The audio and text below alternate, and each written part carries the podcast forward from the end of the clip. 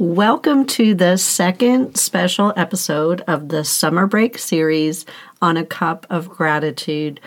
This week, we're talking about how important it is to take a step in the right direction. I'm featuring a song by Erica Renee McKinney. Erica has been a guest on the show and she's become such a great friend. I so admire her talent and her vulnerability. Erica is a singer songwriter and recording artist from the Appalachian Mountains of North Carolina. And this mountain native deeply respects her mountain heritage and loves music close to her roots. Erica grew up all around rootsy music her whole life, but never pursued a career in music until later in life when she decided to close down her successful hair business that she had for 16 years to pursue a musical career in recording from her in home studio in 2019. After closing out the business earlier that year, she became an independent artist. She released her first full length album, Come Praise the Lord, in Christian music genre, with her first music video to promote her single, Come Praise the Lord, flying to Fort Worth, Texas with 10 4 films in early 2021. She released the single and the album in late fall of 2021. The North Carolina native recently recorded in Nashville at Wei Rock, a new single coming out this fall titled Overwhelmed, which is what we're going to be featuring today. So you're the first to get a listen to this, followed by seven more songs, all surrounding her life lessons with overwhelm, burnout, healing, and finding her true identity and calling. And that took place during the closing of her business. Her passions include teaching others how to heal, recognizing and identifying the root and strategically putting solutions in place for full recovery and longevity to prevent relapse with burnout. We have such a necessary teaching for you today. I think it's something that we all struggle with, along with promises from God uh, that we can count on. So let's get started with taking a step in the right direction.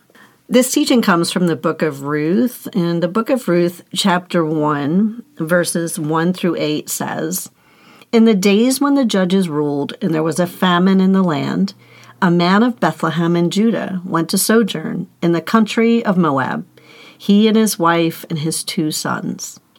The name of the man was Elimelech, and the name of his wife was Naomi, and the names of his two sons were Mahlon and Chilion they were Ephrathites from Bethlehem in Judah. They went into the country of Moab and remained there. But Elimelech, the husband of Naomi, died, and she was left with her two sons. These two took Moabite wives, and the name of one was Orpah, and the name of the other was Ruth. They lived there about ten years, and both Mahlon and Chilion died, so that the woman was left without her two sons and her husband. Then she arose with her daughters in law to return from the country of Moab. For she had heard in the fields of Moab that the Lord had visited his people and given them food. So she set out from the place where she was with her two daughters in law, and they went on the way to return to the land of Judah. What seemingly begins as a tragedy of death and disobedience ultimately ends in the birth of new life and the resurrection hope for the family of David. The fact that the book of Ruth begins with, in the days that the judges ruled, there was a famine, informs us that unfaithfulness has occurred in the land. The book of Ruth points us to the need for more than a judge. There is a need for a faithful husband, and that is Jesus. The curses will be reversed by a faithful husband rather than a judge. The mention of famine should provoke us to ask how could there be a famine in a land that was supposed to flow with milk and honey? God had given the Israelites this land as a place of rest and blessing. There was something covenantal about this famine. The only time that the land was dry during times of curse, it was on purpose. It was a reaction of God. In the book of Judges, when the people turned away from God, God dried up the land. Elimelech is confronted with more than the problem of feeding his family. He has a covenantal choice to make. Will he respond with repentance and humility, or will he seek blessing outside of the Lord? It comes down to fear over faith. We don't know how long he waited before making the choice, but his final decision was more connected with food, the situation, than faith, the provider of his life. After all, wasn't it God who provided manna in the desert? If heavenly bread could appear every morning in the wilderness, couldn't God have provided food for the faithful during the famine? When Shadrach, Meshach, and Abednego refused to worship the golden statue of the king, God kept them free from the fire. They didn't even smell like fire. I mean, have you ever been near a fire pit? You smell like fire for days. Elimelech didn't seek repentance. The man whose name meant, My God is King, didn't remember who God was or what he could do. Do circumstances in your life ever make you choose something else other than trusting that your God is King?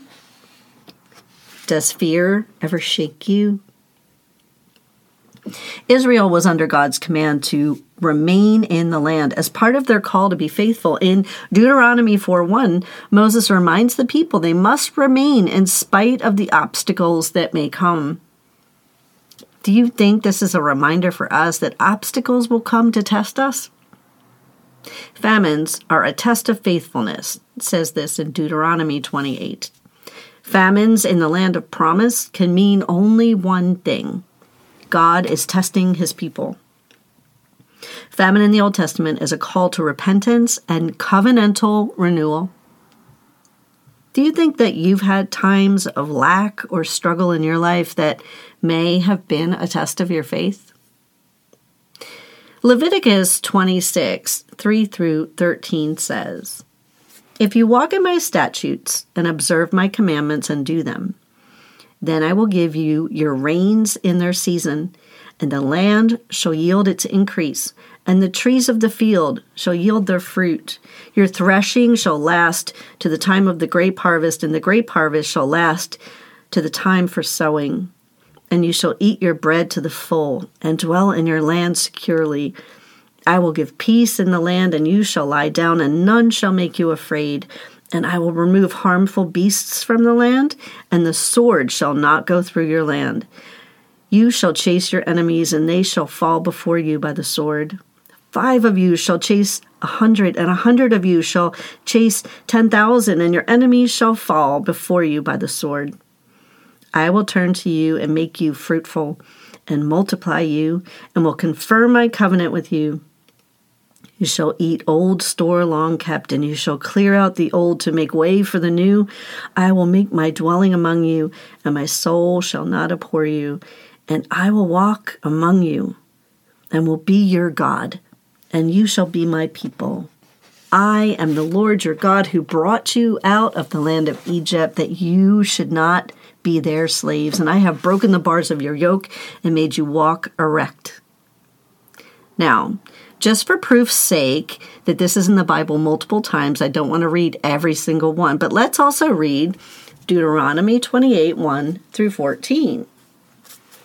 And if you faithfully obey the voice of the Lord your God, being careful to do all of his commandments that I command you today, the Lord your God will set you high above all the nations of the earth. And all these blessings shall come upon you and overtake you if you obey the voice of the Lord your God.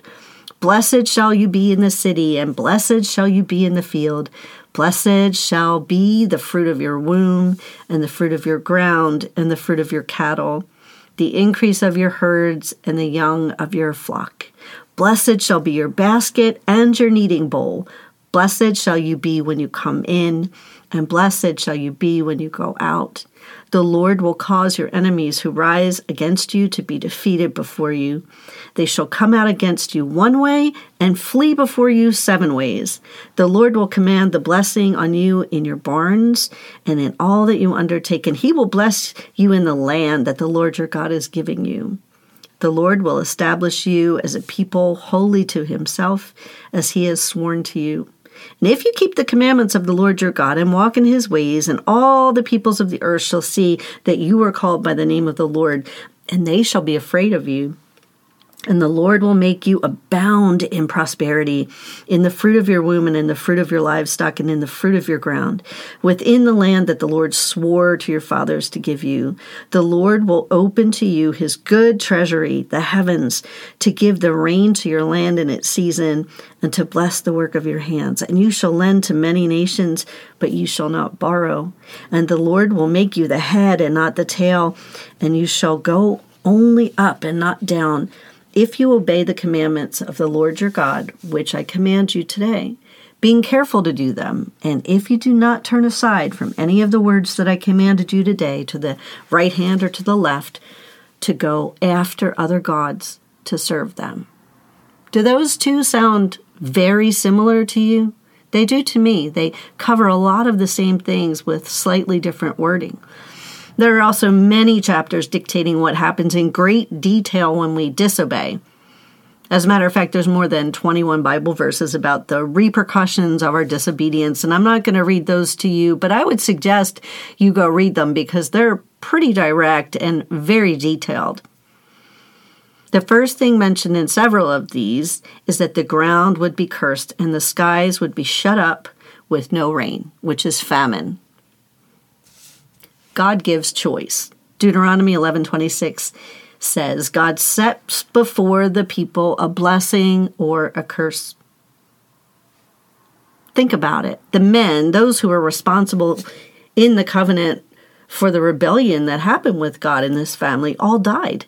The father and his two sons, they rebelled and they died. Elimelech was not a faithful husband. The word of God required him to hold fast to the promises of God and seek restoration for the land, and he deliberately sought blessings outside of the land and the covenant with God.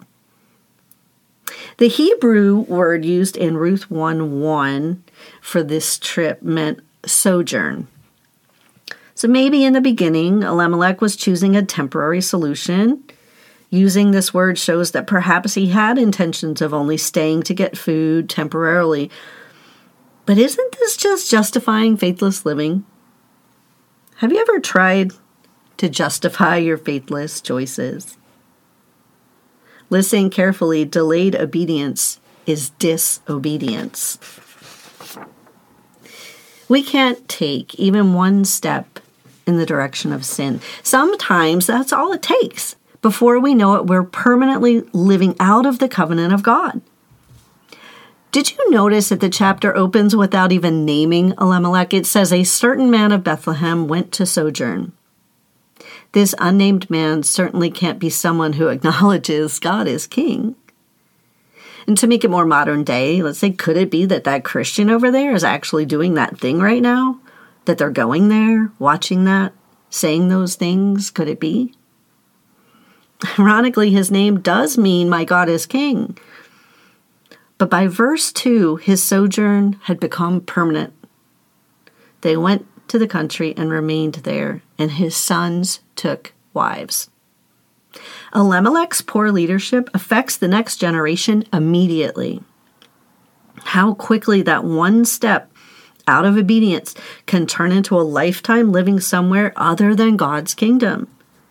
They left Bethlehem, which means house of bread, to look for bread in a country that ironically was known for refusing to give Israel bread and water in Deuteronomy 23 3 through 4. But thank God, from this journey of an unfaithful husband will come the faithful husband, Jesus. And we ultimately receive him because of a faithful daughter. How do you think that God wants to take your disobedience and redeem it? And more importantly, do you think that He can? Do you ever feel too far away from God to receive forgiveness?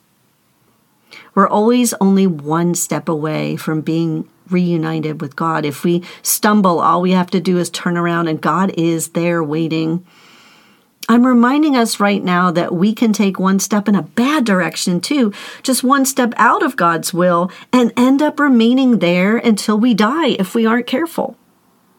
I mean, do you believe that's true? Think about something that God has redeemed in your life. He is able. Although we don't find a faithful husband, we find a faithful daughter. Faith matters to God. This woman, who should know God, Naomi, became bitter and ungrateful. She literally blames God, not her husband or herself, for her circumstances, but Ruth, her daughter in law, who goes with her because she has faith in the God that, she, that Naomi serves, and she has faith that there's something more for her. Ruth is this example of living a loyal and faithful life. The character you think would show no faith in God the least likely one, a woman and a foreigner, shows amazing faith. Why? Because it isn't always the put together leader with the super Christian name, position, or placement who is faithful. This story is about God and how he restores those who look to him with hope. And it's about God's covenantal faithfulness, which is dependent on him God wants his people to be recognized because of their love. Boaz actually says in verse 12 that God is really the one who's rewarding Ruth for the love that she shows to Naomi. Ruth's characteristics are integrity, bravery, faith, obedience, loyalty, love, humility, trust, and she's really hardworking. To me, she kind of sounds a lot like the Proverbs 31 wife. The Proverbs 31 wife is an example of who we all should be, both men and women. Just like the bride of Jesus, our faithful husband, is meant to represent men and women, all of us together as the bride of Christ. No one's really off the hook here. what I didn't know was that the Masoretic text of the Hebrew scriptures, the book of Ruth, actually falls between Proverbs and the Song of Songs. It's a convenient placement to consider how Ruth actually measures up to the woman of valor in Proverbs 31. Ruth is an example to all of us. She didn't blame God for her circumstances. Instead, she chose to put God first in her life and trust Him in difficult times, what do you tend to choose? God is saying sinners and foreigners, women and children, Gentiles and Jews, all people are included in his new covenant if they choose him. God brought the last person anyone would think of into fellowship with himself and his family. Before we know Christ, we are Ruth. Foreigners, rebels, idol worshippers, and outsiders. We are spiritual Moabites, strangers to the covenant promise. We are hopeless, helpless, and godless. But in Christ, we who were far off are brought near by his blood shed on the cross for us. By his death and resurrection, he has made Jew and Gentile one new man. Like Ruth, we are redeemed. Our slate is wiped clean. God can take a hopeless situation and turn it into something full of His glory. From famine, disobedience, and death to a bloodline that would produce Jesus, the Redeemer of the world. Do you have a hopeless situation in your life right now? Would you dare to be like Ruth and trust in who God is over what you see happening where you are? Would you turn and intentionally walk toward God with faith that He can redeem everything? Will you take a step in the right direction? All of us experience the overwhelm of a life lived in a fallen world, but there is a promise, a new covenant, a redeeming God, a sacrificial lamb, a perfect atonement for our sins and our situations. And all we have to do is repent and turn to Jesus. We have to take one step in the right direction, and we are home.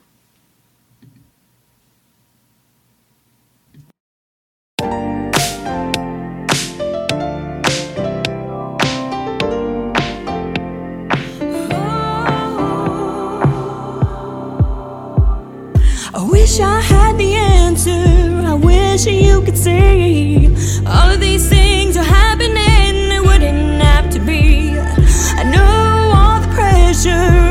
pressure that you feel, but really.